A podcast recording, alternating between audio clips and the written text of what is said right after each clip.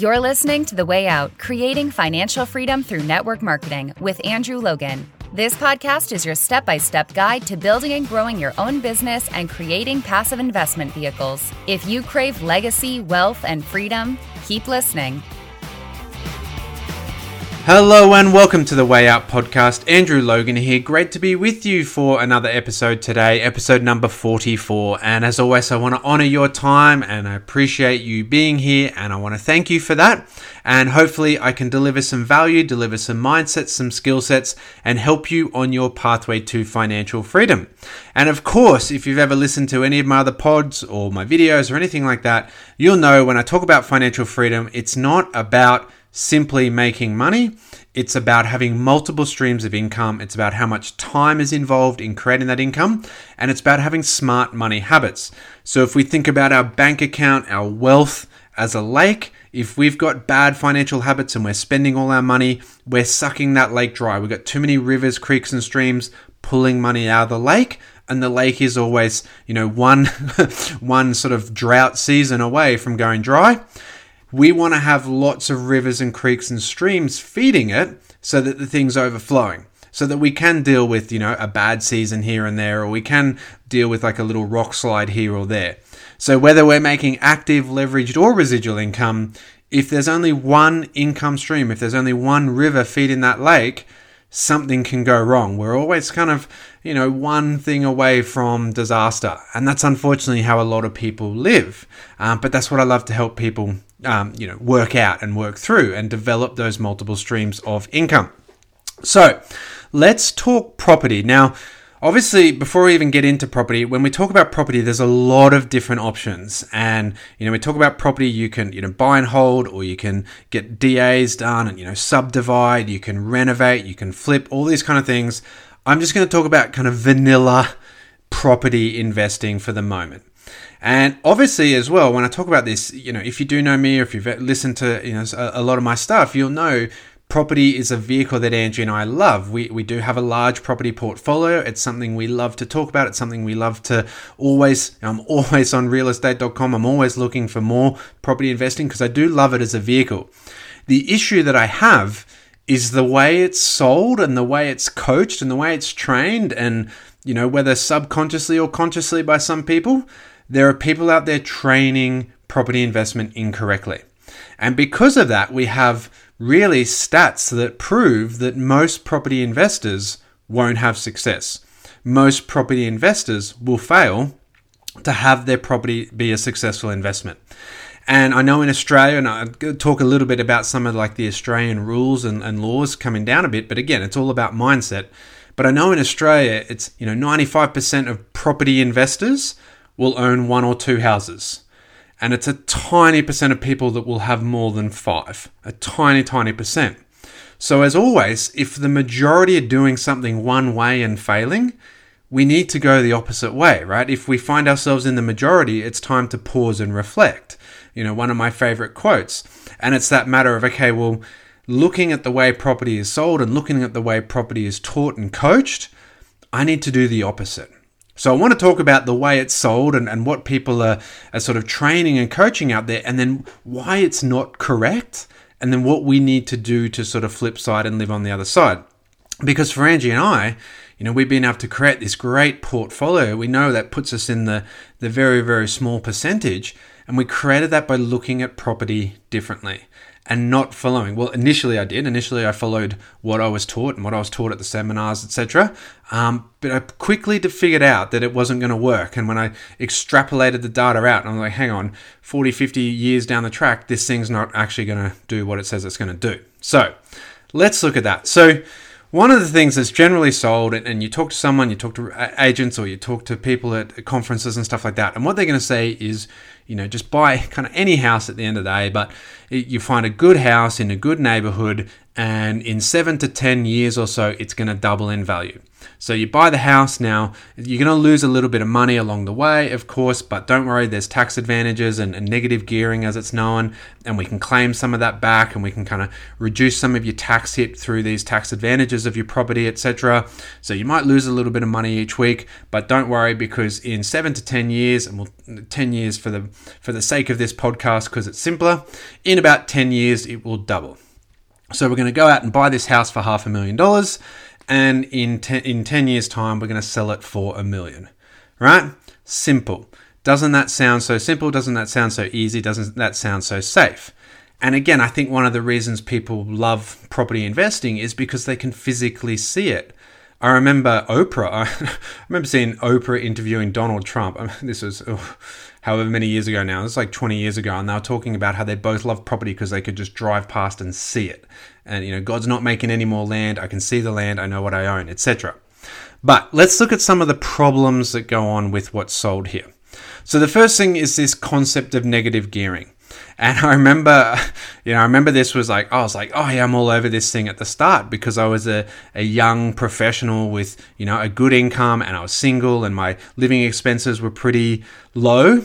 So I was sitting there like, okay, you know, I, I can crush this thing and I'm going to get all these tax advantages. And I realized quite quickly, hang on, something's not right here. Because what they're selling in negative gearing is essentially it's okay to lose $100 a week because you're going to get $50 back at the end of the year. Now, there are ways that you can, again, you can see your accountant. This is not financial advice, but there are ways you can get that back every week instead of waiting until the end of the year. But even so, if I have to lose $100 to save 50, I'm still down $50 a week. And that's not sustainable.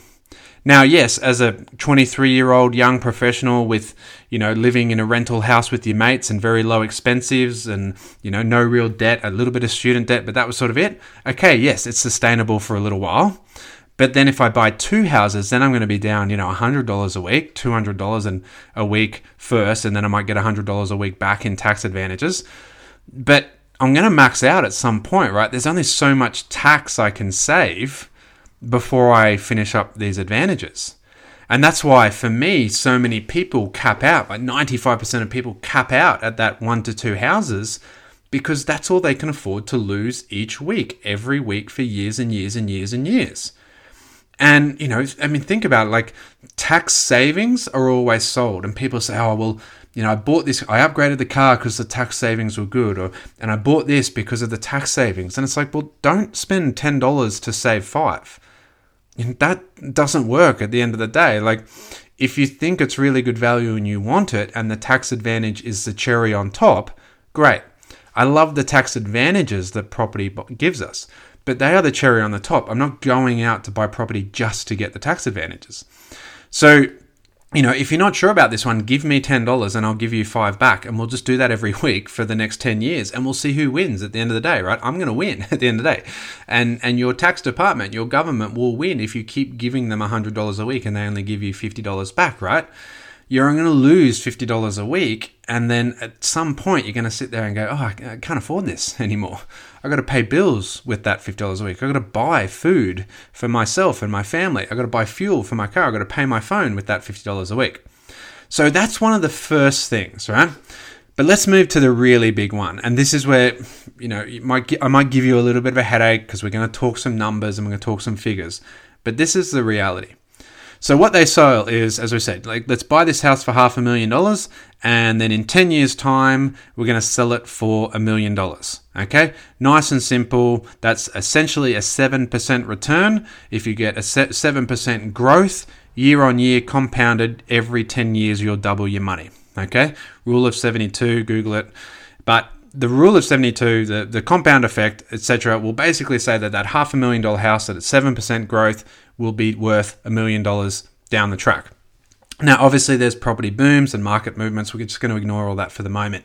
That's luck. You know, that's that's a bit of timing and a bit of luck, and and if people can make educated guesses, but we're still working on a bit of luck there. But here's the problem: what they're saying is look it's okay to lose $100 a week because a you you'll get 30 40 maybe $50 back if you've got a, a, high tax bracket like a high income like i did. You get a high tax bracket. If you're not in a high tax bracket you might get $30 or so back but we're going to get some money back at the end of the year. That's okay. And when we sell it in 10 years time we're going to double your money. So it's okay to be losing money each week for 10 years because we're going to double it later. But what we haven't taken into account yet is inflation so the first thing is inflation. So that in 10 years' time, something that's valued at a million dollars in 10 years' time is something that's valued very different to something that's valued a million dollars right now. Something that's worth a million dollars now isn't as interesting as something that's is, is sorry is far more interesting than something that's worth a million dollars in 10 years time because the power of our dollar the power of our currency changes and that's going to be the same whether we have cryptocurrency or fiat currencies or digital currencies or we go back to gold backed standard dollars like we used to. Whatever it is, that's a reality of society. That's a reality of inflation that as the inflationary effect of our monetary system goes up, the power of our dollar goes down. So even if we use a very conservative 2%, and this, this is very conservative because it's more at the moment, if we lose 2% a year, again compounded, they're going to say it's going up at 7% a year, but we're actually losing 2% of that minimum. So now it's only going up at 4 or 5%. And really, at the end of the day, we've lost about 20% of that growth. So the half a million dollars up to a million dollars, it's now about half a million dollars up to 800,000. Now, still good, right? But we've actually it's not as good as it used to be. And we've only looked at one and two things. Like we've looked at the negative gearing issue. We've only talked about inflation. Then we've got capital gains tax. Now again different in every country different numbers but in australia it's basically 30% so we've got to pay 30% capital gains when we sell. So all of a sudden that $300,000 effective, like $500,000 up to a million, but let's bring it back to about $800,000 because of inflation, I've got to pay 30% tax on that as well. So even if we just did the simple half a million up to a million and I made $500,000, I've got to pay back 150,000 of that. Now again, different countries, different laws, these are crude rough vanilla figures, okay? But all of a sudden, it's not looking quite as interesting, is it? Because we've actually lost 20% of our money along the way, and we've lost 30% of our money in tax. And here's the cherry on top that in, in Australia, different everywhere, yes, but in Australia, all those tax advantages that you've been taking for the last 10 years, you've got to pay them back. So you have to pay them back when you sell, and they never tell you about that. You don't find that out until you sell. So all of a sudden, my half a million dollars in growth has actually gone back to about $800,000. Then I've paid tax. Then I've been paying back all these tax savings that I've been having. So all of a sudden, that huge doubling of our money is actually 60, 70, 80% less than what it's promised. Now, yes, still at the end of the day, if I bought a house for $500,000 and I sold it and I took all of those things into account and I made $100,000, $150,000, yes, of course, that's still great money. But really, like, is $150,000 like over 10 years? Like, I mean, that's a huge commitment. And can we retire off that? That's the thing. $150,000 is fantastic. Like, if someone gave me $150,000 tomorrow, of course I would not be upset. But if I'm capped at one to two houses because of the cash flow hit that I have, so maybe I can max out because I'm a young professional with great tax breaks and you know high income and very low expenses. Maybe I could buy two houses, but that's it, right? So now I've got maybe three hundred thousand dollars, and I can't retire off that. You know that's a really nice holiday, etc. But I can't retire off that. It's a great injection, but I can't retire off that. And if I want to then turn around and buy more property with this $300,000 that I have, well, they're all costing a million dollars now. All of a sudden, all the properties that I want to buy are twice the price as they used to be 10 years ago. So I've gone through this whole process. And yes, as I said, I'm not saying that there isn't money to be made, but it's not the freedom vehicle if we're doing it this way if we're growing it this way, if we're looking at that. What we need to understand always is the difference between a capital gains investment and a cash flow investment.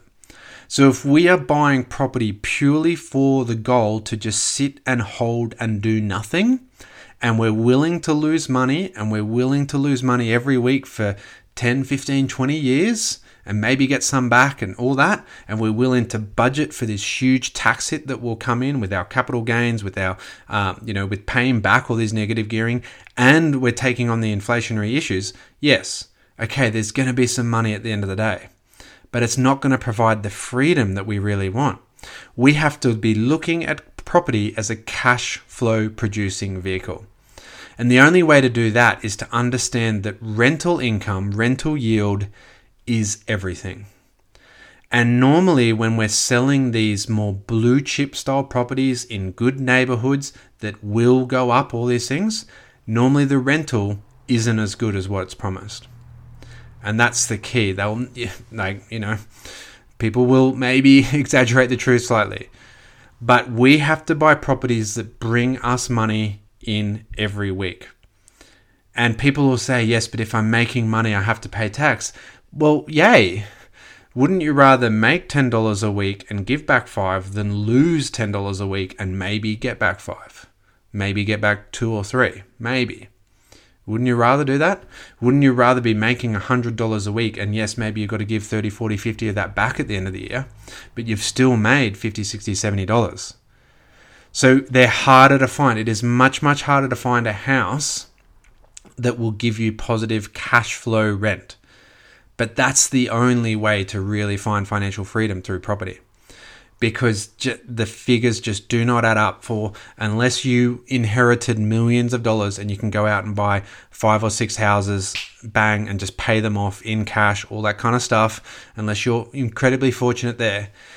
If you're the mum and dad investor if you're working and you've got you you know you've got an extra income in and you're looking for places to put it don't put it into something that is going to eat money out of your pocket every week and maybe provide something if the market is you know stable and there's no ups or downs there's no problems there's no, nothing nothing nothing and inflation stays like at this point i mean inflation's rising at the moment. All these factors are in place. We can take all of those factors out of place by finding those you know diamonds in the rough and finding houses that give us positive cash flow rent from day one. And then if we do sell them down the track whatever that's a bonus. We don't have to time the market. We don't have to you know worry about selling for the wrong reasons. Or and this is the big thing that happens and this was part of the GFC you know 2007 2008 part of the GFC was the fact that people were so over leveraged on their cash flow with their properties that is you know if they lost their job and they couldn't afford to lose 100 200 300 dollars a week had to fire sale their houses. If i'm making money from my properties every week and it goes up every year thanks to inflation because with inflation rents go up. And as you know as you pay off more of your loan the interest hit goes down. And so the rent improves and that positive yield improves. If in 10 15 years i'm making 3 400 dollars a week from the property i don't need to sell. You know and i can just sell it for the cream on top. I can sell it at the end of the day you know what we'll just get rid of that one because you know whatever and we go and have a nice holiday but we have to understand the cash flow producing vehicle. In property, it's rent. And if your rent is above all your expenses, buy that property. That's going to be a great investment. If the rent is below, then we're hoping for capital gains growth, and hope is not an investment strategy. Losing money every week is not an investment strategy. Having significant six figure tax bills at the end is not an investment strategy. So, look for the places. And often, as I said, they don't pop up straight away. They tend to be the places that other people are like, well, I'm not quite sure about this one. But when you buy property, you don't buy the property that you want to live in. You don't buy, you know, the house that you would love to live in. We always say, you know, when you buy property, you buy a spreadsheet. When really, when you buy a property, you buy the ability to earn more money in rent than you pay in expenses. And if you do the spreadsheet out and you work out your expenses and you work out your rent, and if one is better than the other, then you go ahead. And that's the key. And that's why so many people fail in property because they're not just they're not taught those things. And people are again either actively or subconsciously or deceptively not telling them about all these things down the track. And when they finally get around to having to sell their house, things can go wrong. Because if people are selling their house out of a need, that's when they get the wrong price. That's when they get desperate to sell. And that's when these, you know, doubling over seven to 10 years figures don't always add up.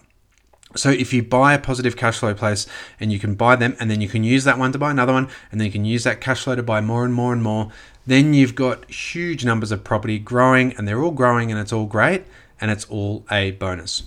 So as always guys, I hope that helps. I hope that just gives you that extra bit of education, gives you that little bit of mindset. And in anything at the end of the day, if it doesn't put money into your pocket, we can't call it an asset. If it's not putting cash into your pocket every single day, it's not an asset, it's a liability it's harder to find assets because most people are trying to sell liabilities. And I say I talk about it in my book. If if I'm selling a house, do not buy it. You know, if you ever see me selling a house, like, oh, Andrew's selling a house, I should buy it. No. There's a reason I'm getting rid of it. I wouldn't get rid of it if it gave me money every week. If something's giving me money every week, I am not selling it. I'm keeping it forever. If something is, you know, something goes wrong with that house or the market moves or something goes wrong and I've got to get rid of it, it's because it's not giving me money. So don't buy it, please, because it's not worth buying. But as always, guys, I hope that helps. I hope you got value out of that. As always, if you've got any questions, feel free to reach out to me, let me know, and I can help you out with that way. Otherwise, we look forward to seeing you on our next episode and coming up to episode number 50 as well. So we can have bring on a special guest for you then. Otherwise, guys, hope you have an amazing, amazing week and you get closer to your financial freedom goals before the next time I see you. We'll catch you then. Bye. Thanks for listening to The Way Out Creating Financial Freedom Through Network Marketing. Connect with Andrew on Instagram and Facebook at Andrew James Logan. For your seven step system to financial freedom and other tools and resources to help you grow your business fast, go to www.andrewlogan.net. Don't forget to subscribe and leave a five star review. Until next time, keep moving forward.